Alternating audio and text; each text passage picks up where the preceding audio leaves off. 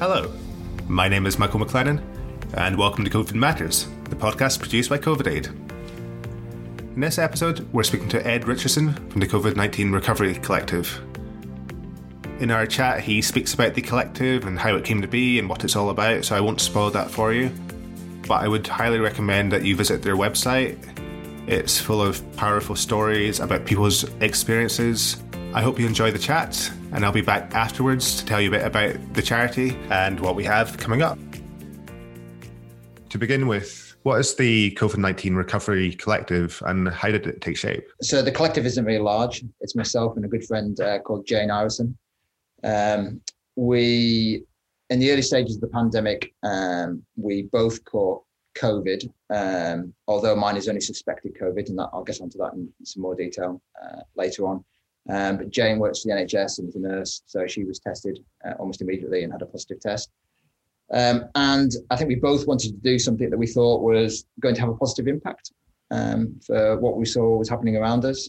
Um, so after a brief discussion, we decided to start a website that would allow um, people who um, potentially had COVID to submit their stories and experience of their lived experience of, of COVID and, and how their recovery or lack of recovery was going. Uh, I think the it, it, almost immediately there was a sense that whilst we were um, all the media we were reading and so on was that this was a, a, a two week illness. Um, we were establishing very quickly that lots of people were experiencing um, illnesses far longer than two weeks, and there wasn't that much support there for people. Um, so providing some support and reassurance, I think, was a, a key part of it. Um, why we decided to start the website. So the website was very simple. It's just a um, an, an ability for people to submit their own experiences of COVID.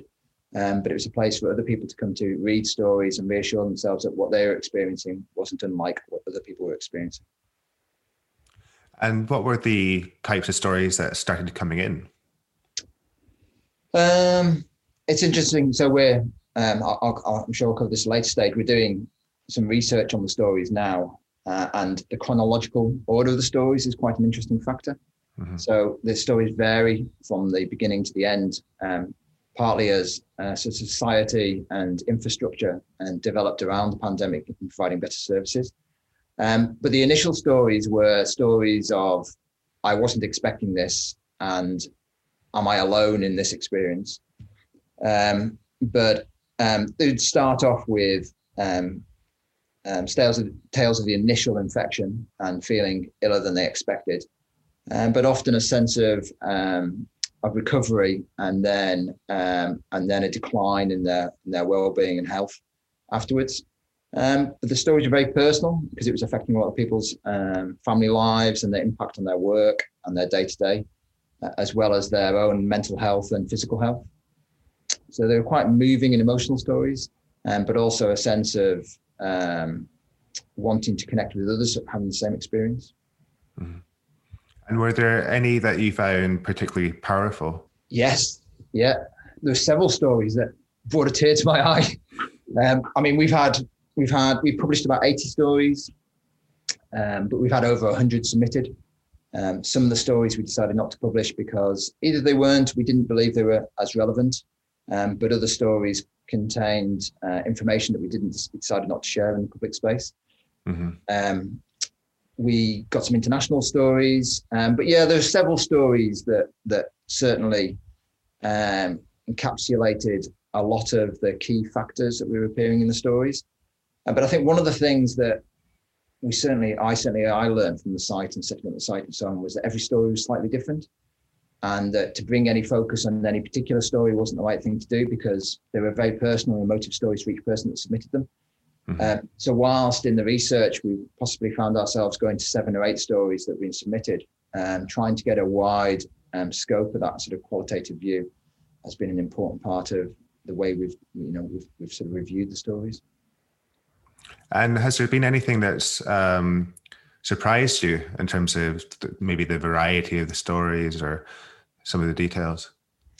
Um, I don't know. I think I think there was um, periods of um, frequency of the submissions was quite interesting.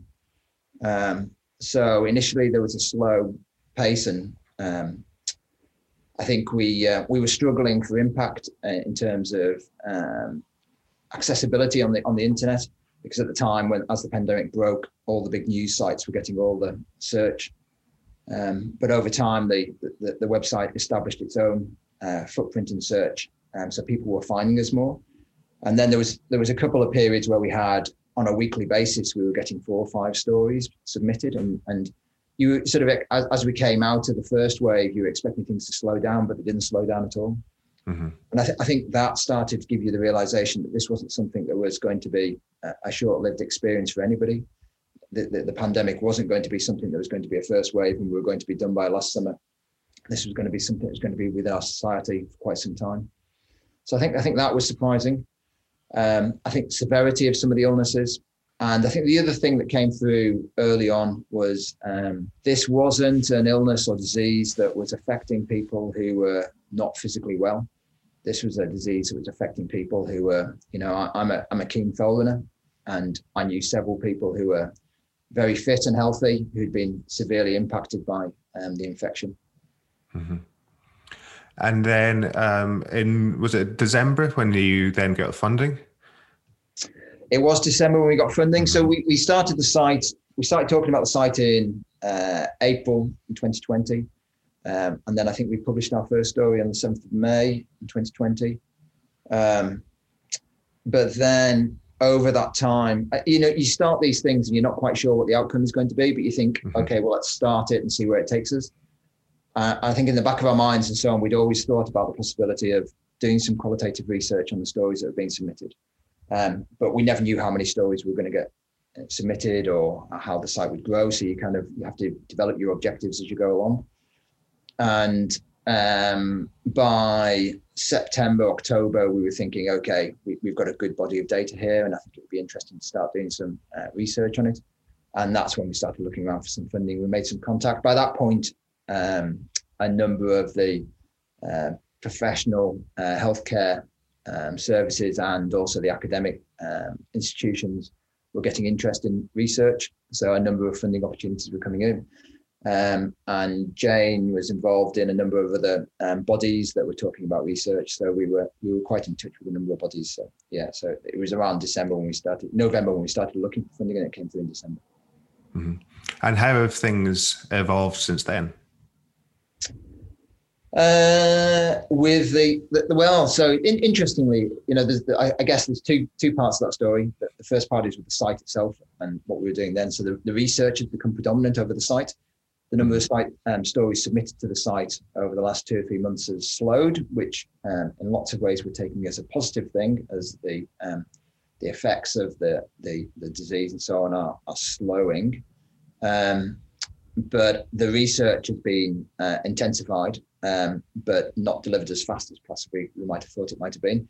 As the as we come out of lockdown, our our day to day lives um, become more uh, uh, or more demanding, basically. Mm-hmm. So uh, you, you remember this sort of pandemic period and so on, where yeah, we had kids at home and uh, the pressures of work life and school and so on were more demanding, but you were finding space to do things such as the as the website because it was important and mm-hmm. um, and now the pressures of the the life that you had before the pandemic are, are returning and, uh, and filling some of those gaps. You're not finding as much time to do the things you want to do around uh, things that you do in your, for want of a better word, spare time.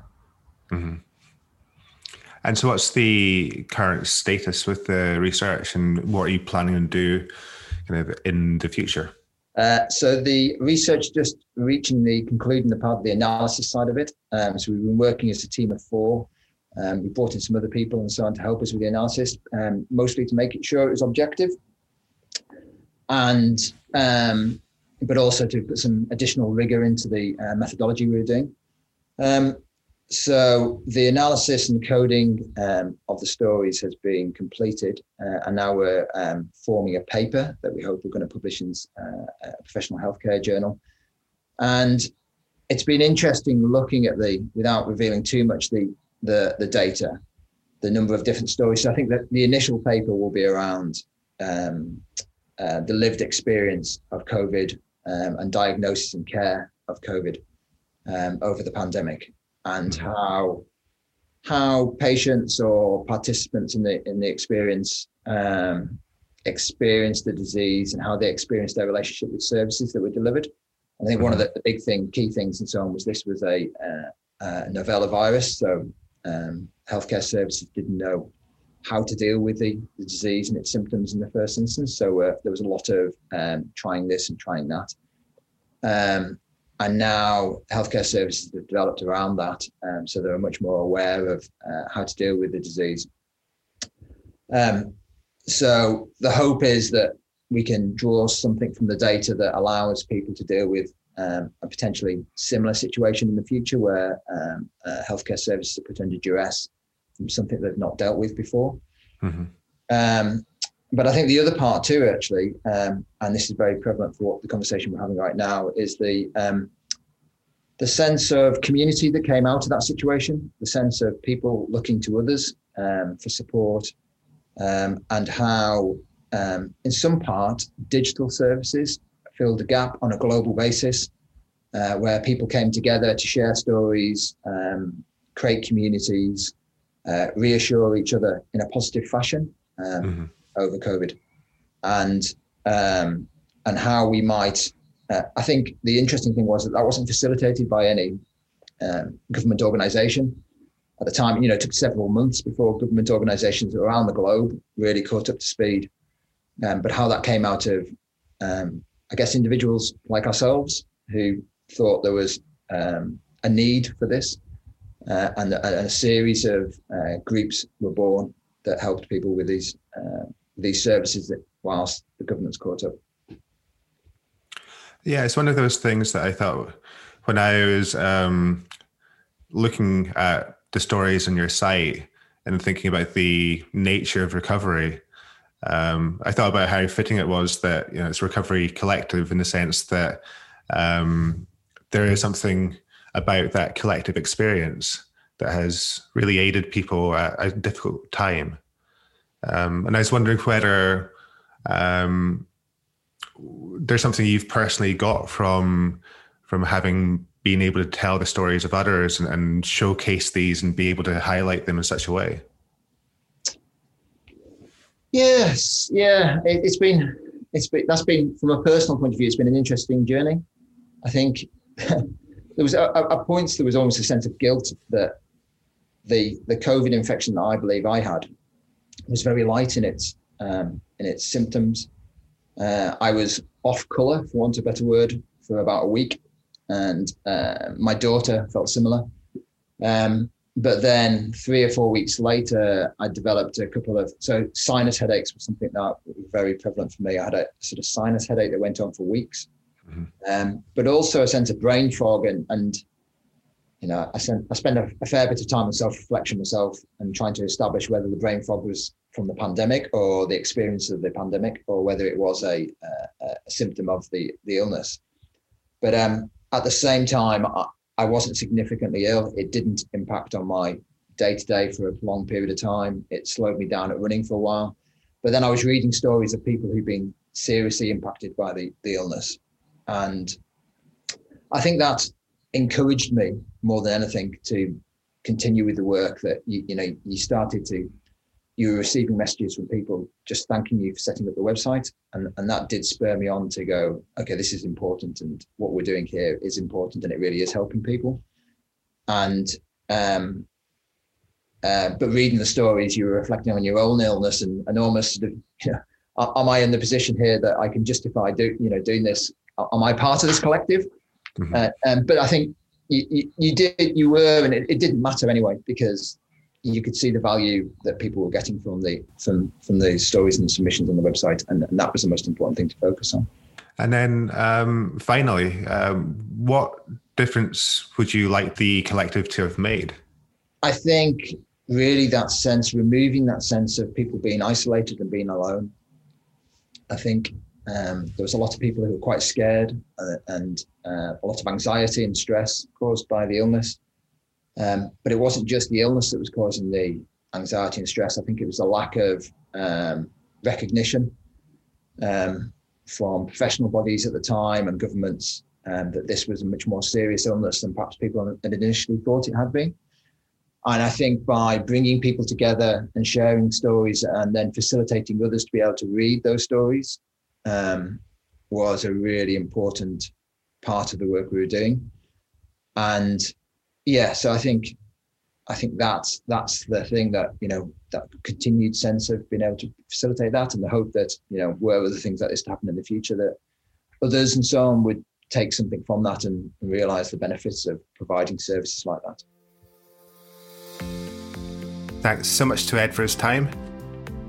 As I mentioned, if you haven't already been there, I would highly recommend checking out the COVID 19 Recovery Collective website. It's full of really powerful stories. Uh, I'll include a link to it in our show notes so you can find out more and pay a visit. If you haven't heard of COVID Aid, we are the UK's new national COVID 19 charity.